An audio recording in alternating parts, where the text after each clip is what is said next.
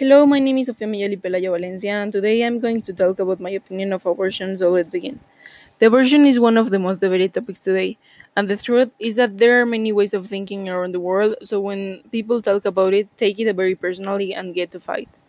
All the people pro life say that the women should consider what they are doing and think that they are killing a human being.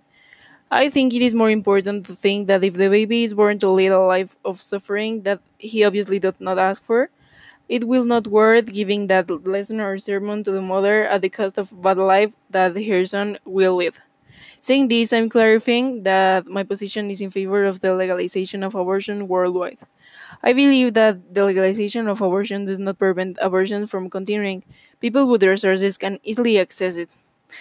Legalization instead will allow people with low resources to have an abortion and the child who may have been born does not have to go through having a poor quality of life.